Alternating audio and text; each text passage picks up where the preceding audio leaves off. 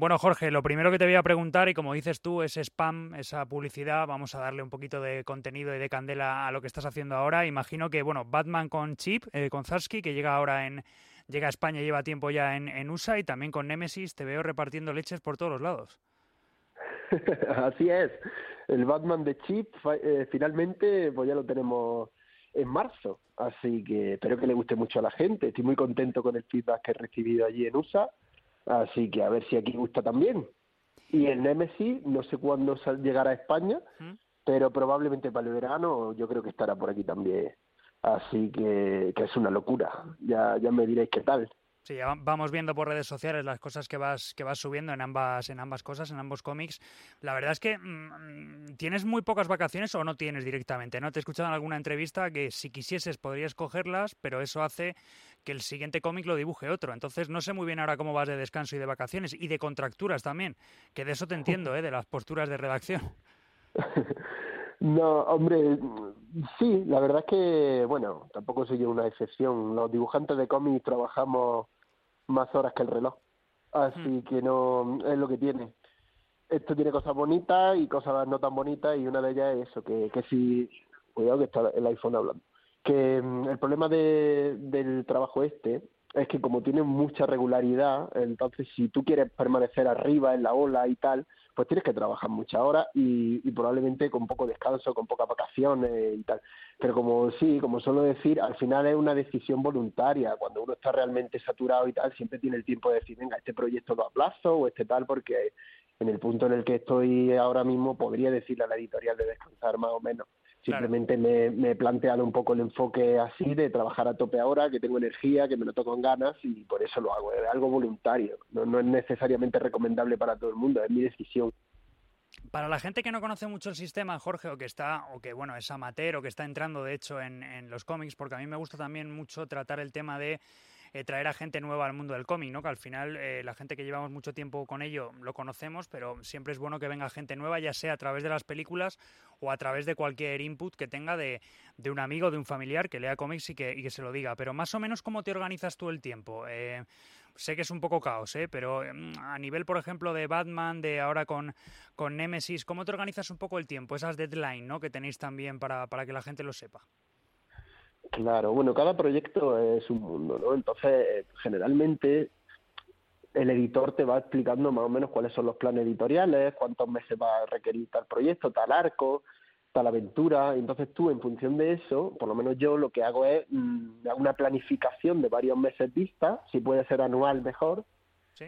y ahí calibro más o menos cuántas páginas voy a hacer cada mes, cuántas páginas eh, cuántas portadas ajenas al proyecto puedo permitirme y ya sobre eso voy improvisando un poco, a veces accedo a algunas portadas más, otras menos, a veces pido un poquito más de tiempo, otras veces voy bien y no lo necesito y me planifico varios meses vistas eh, cada proyecto, la verdad.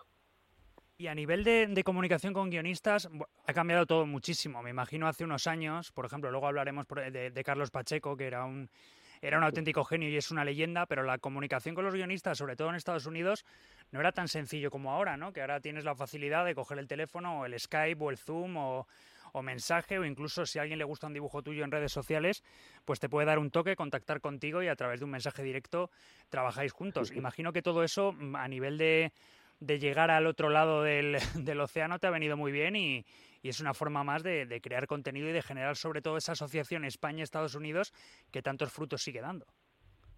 Hombre, claro, si nos ceñimos al tema del guionista, cada dibujante también es un mundo. Hay dibujantes que les gusta tener una relación muy muy cercana con el guionista y comentan todo y y más o menos el guionista les puede, puede aportarle, o sea, pueden aportarle ellos al guion con él y tal, de mutuo acuerdo, y otros que simplemente se ciñen a, pues eso, a dibujar y lo que venga y que la editorial medie y bueno, si tengo alguna pregunta puntual con el guionista, pues la hago, pero pero intento mantenerme yo en mi posición y, tal porque porque por propia comodidad lo prefieren así. Yo estoy un poco en mitad, hay etapas en las que en las que interactúo más con el guionista y tengo mucho feeling, y otras en las que estoy como más centrado simplemente en adaptarme a lo que pone en el guion, intentando no, no invadir mucho y, y, ya está.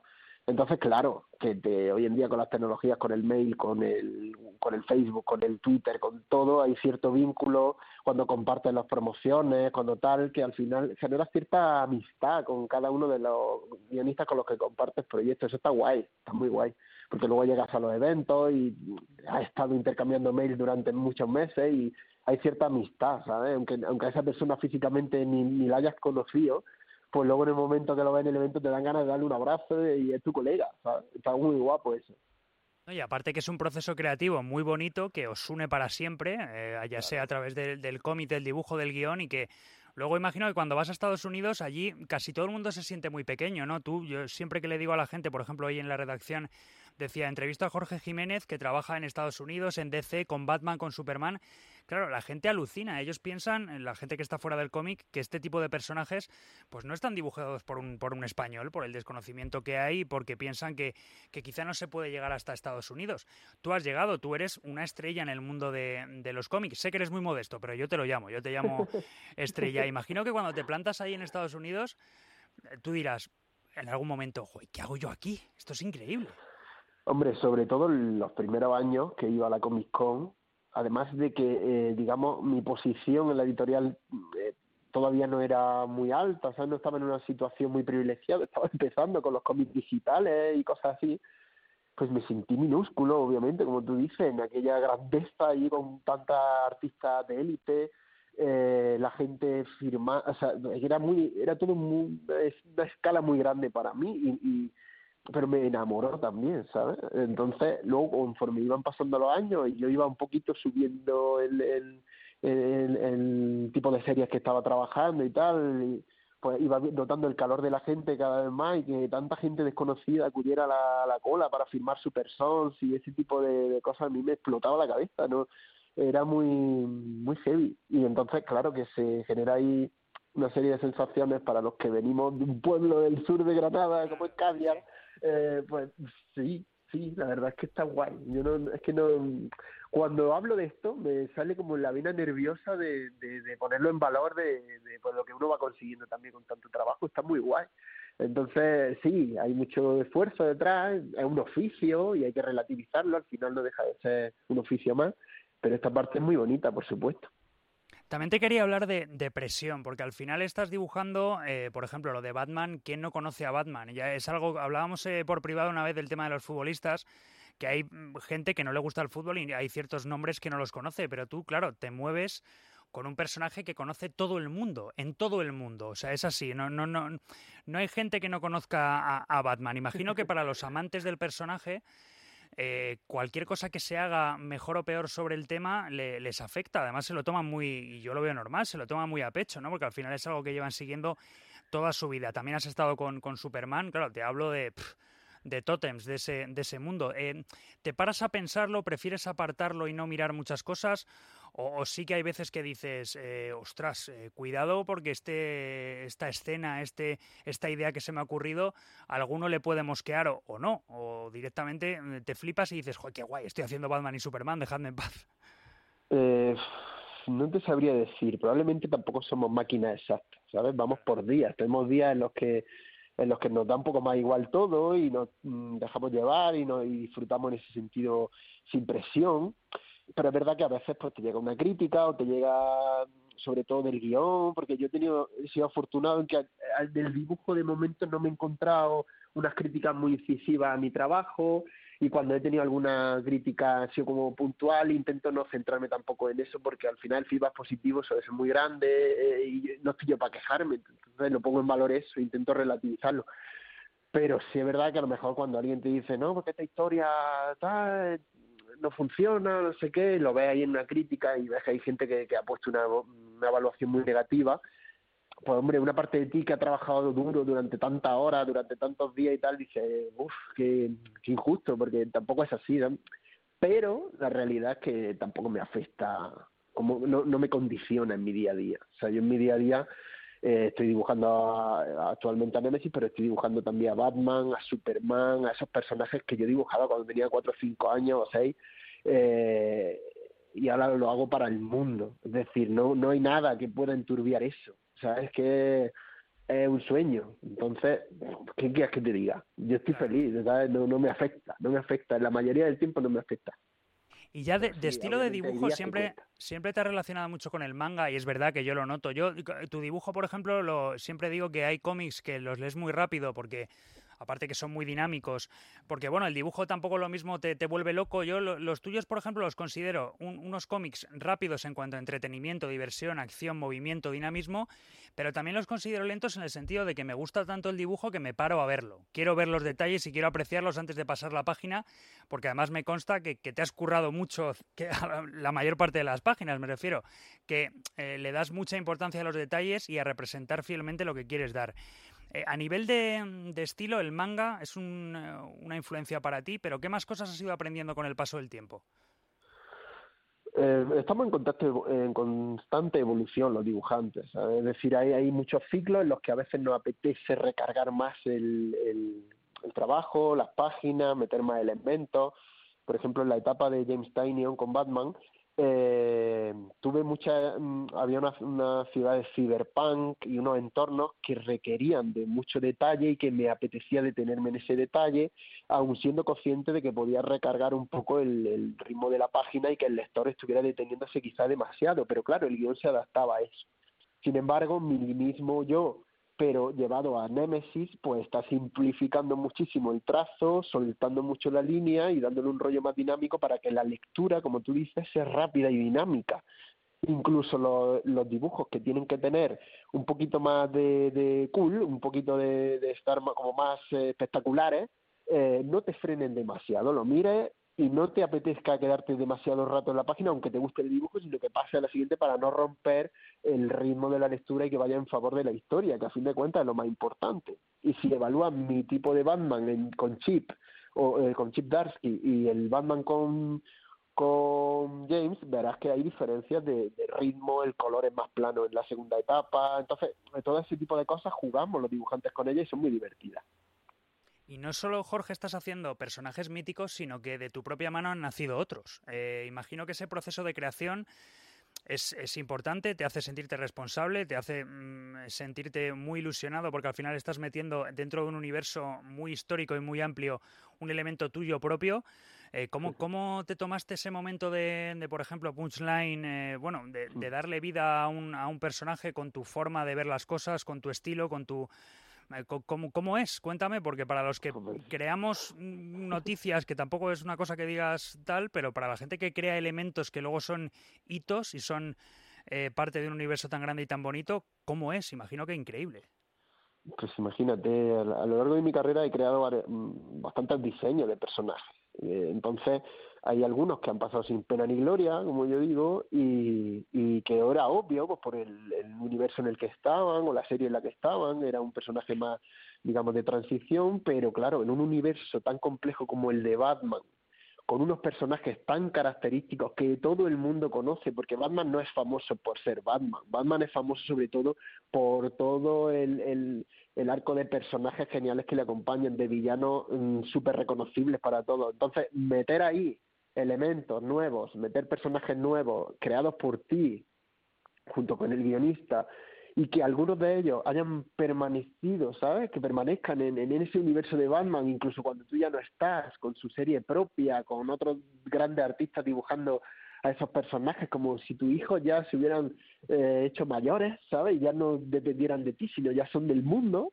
pues para mí es muy especial. Entonces, claro, casos como el de Punchline, tener a cosplayers disfrazados de Punchline en todos los eventos últimos que se han hecho, donde ha participado DC o, o figuras, estatuas de empresas como Prime One Studio, que son de mucho prestigio, ese tipo de cosas, para alguien que es friki, porque al final te mola esta movida y tú eres un fan más, pues eh, también hay que ponerlo en valor y yo he disfrutado mucho con esto, pero esto también va mucho con la personalidad. Hay otros dibujantes que, que se lo toman como con más tranquilidad esto y yo que soy un poco flipado, pues lo disfruto mucho, la verdad. ¿Qué quieres que te diga? ¿Hay algún, ¿Hay algún personaje, sé que esto es como elegir entre hijos, pero ¿hay algún personaje que tú te notes mmm, que prácticamente vas, vas fluido, vas, no, no, tienes que esforzarte, que todo sale con él eh, o con ella, que, que, dices, joder, al final es que me pongo a dibujarlo y, y voy tan suelto, parece que, que lo tengo mm, más fácil que con otros. No sé si hay alguien con quien te identificas más, si hay un personaje que por su luz o por su oscuridad te gusta más.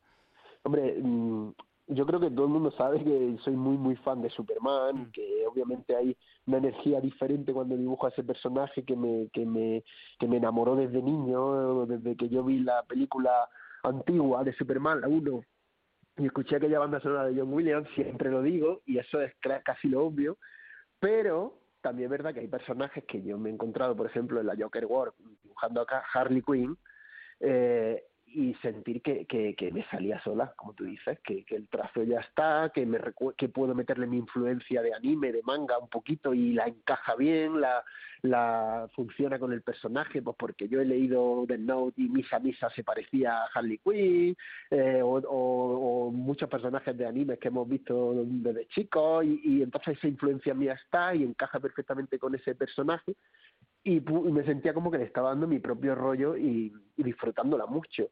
Pero podría decirte así, podríamos estar toda la tarde hablando de, personajes que, me gusta mucho dibujar. Un día, un día te pillo ya fuera de micro por banda y ya me, me, cuentas porque, vamos, tienes historias para contar que son alucinantes. Y también en alguna entrevista te he escuchado decir, y eso imagino que es un sueño también increíble, que algún guionista te ha dicho, oye, si tienes alguna idea, eh, me la trasladas y vemos cómo lo podemos hacer y lo metemos sí o sí en el, en el cómic. Eh, imagino que esa posibilidad también de, de esos pequeños guiones, esos mini guiones dentro del guion, para ti también es algo que dices, oye, aparte de mi dibujo, también está aquí mi idea. Si nos puedes contar algún ejemplo algo que la gente más o menos eh, tenga presente. Pues sí, mira, por ejemplo, el, el, más cercano fue cuando me, me, ofrecieron en el Black and White de Batman ¿Mm? la oportunidad de hacer una pequeña historia de ocho páginas y ahí hice yo íntegramente el guion y como tampoco yo tengo una experiencia activa como guionista, ni considero que esté ni de lejos al nivel del dibujo que puedo aportar, pues lo que hice fue integrar por algo en lo que me sentía cómodo, que era el sentido del humor, y aplicar el humor a Batman irónicamente y hacerla un poco desenfadada la historia, y, y me divertí mucho haciendo eh, esta pequeña historia para el Black and White. Y el otro ejemplo que suelo decir también, que, que más se ciñe más a lo que me has contado, que es cuando eh, Scott Snyder eh, me ofreció que si tenía ideas y tal, que se las dijera, y entonces yo me hice una historia entera de Superman, que podría funcionar solo en un cómic como la Liga de la Justicia, porque requería de sacar a Superman del, del, escenario en el que estábamos. Entonces yo me hice un storyboard, planteé varios diálogos de lo que podía pasar ahí y todo eso, y fue como un pequeño regalo que me dio este trabajo de poder hacer una escena de Superman, que es mi superhéroe favorito, aplicada a un cómic de top ventas como es la Liga de la Justicia con Scott Snyder, que, que es prácticamente uno de los grandes titanes actuales en la industria. Entonces él me dio esa oportunidad y fue muy bonito también. Te hago ya, Jorge, las dos, las dos últimas. A nivel de respeto y de, bueno, aquí los que conocemos el mundo del cómic, eh, lógicamente os respetamos y os tenemos muy en valor con el trabajo que, que hacéis día a día y con ese salto también a Estados Unidos con el que nos dais auténticas maravillas, como por ejemplo el Batman, que le recomiendo a la gente que esté muy atento. Yo he leído varios ya de los que se han publicado en Estados Unidos y es una pasada, porque aparte de, tu dibujo es que Chip es una auténtica máquina a la hora de hacer guiones y es, es. increíble, pero eh, notas, mm, imagino que sí, la mayor parte de las veces me dicen que sí, más respeto fuera de nuestras fronteras que aquí. Mm, ¿Pero a qué te refieres? ¿A nivel del fandom? ¿A nivel.? Sí, a nivel, a nivel de reconocimiento, que la gente diga, oye, eh, sí, pero aquí tendemos a no valorar lo nuestro hasta que no lo hacen fuera. No sé si hasta que no diste el salto a Estados Unidos eh, aquí no se te valoraba mucho o que me explicases tú un poco cómo lo ves, desde el punto de vista del, del que está en ambos mundos, tanto en España como fuera. Ya. Eh, yo diferenciaría un poco el reconocimiento a nivel de, de lo que es el fan puramente de los cómics que es bastante similar el que puedes tener de los lectores de cómics de España con el que puedes tener de los lectores de cómics en Estados Unidos, porque al final e, esa gente te tiene el ojo echado, el que lee Superman y el que lee Batman sí sabe quién eres. Entonces, en ese sentido he notado el calor de la gente em, muchísimo por parte de España también. De hecho, mis redes sociales, que yo las he tratado de cuidar desde hace ya bastante años, sobre todo Instagram, eh, he notado el calor de, la gente de aquí muchísimo y en las sesiones de firmas, si te vas a Madrid o a Granada o a Valencia, siempre tengo gente y eso me hace muy feliz.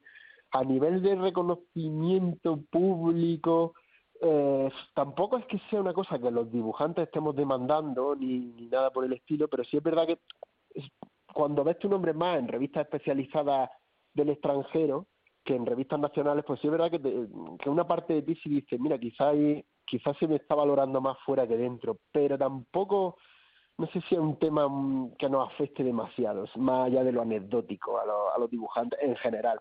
Y a mí en particular tampoco me afecta mucho más allá de la observación.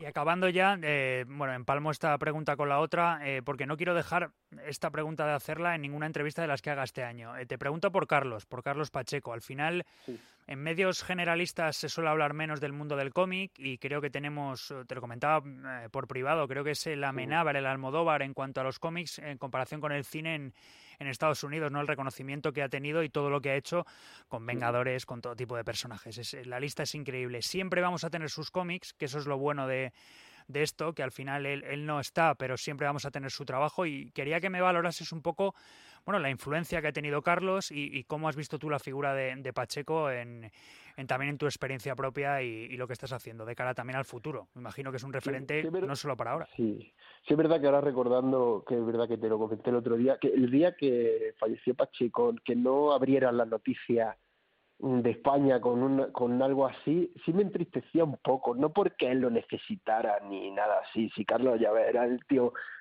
más grande. O sea, lo que te quiero decir es que a lo mejor, sí es verdad que es un titán de esa escala, alguien tan reconocido en el mercado de superhéroes y tal, creo que debería haber tenido su cobertura, pues como cuando, pues eso, como cualquier grande de otro campo fallece. Y eso, es verdad, me puse un poco triste. Sobre Carlos, pues Carlos, aparte de un amigo, porque en los últimos años se convirtió en, un amigo, no es que si fuera un amigo cercano, pero sí era un, alguien con quien yo hablaba mm, regularmente, eh, por WhatsApp o en algunas convenciones y tal, y él siempre me daba buenos consejos. Pues lo que tú dices, fue uno de los tres o cuatro que rompieron el muro para el que todos los demás nos coláramos durante los próximos años como dibujantes de cómics, hizo posible que cumpliéramos nuestro sueño trabajando duro, inspirándonos y luego como artista era un genio, obviamente. Era un todo un referente, con lo cual no puedo decir más nada que buenas palabras sobre Carlos y, y, es que me quedo, es que me, me un poco cada vez que recuerdo al Carlos porque yo te digo, tuve varias conversaciones claves con él, me acuerdo de una de ellas en México, eh, donde siempre me ha animado mucho a seguir y, con su humor siempre se reía de, mí, me chinchaba y yo te digo, no, no te podría decir más nada que buenas palabras de Carlos y que ojalá se le reconozca siempre todo lo que nos ha dejado, que es un gran legado.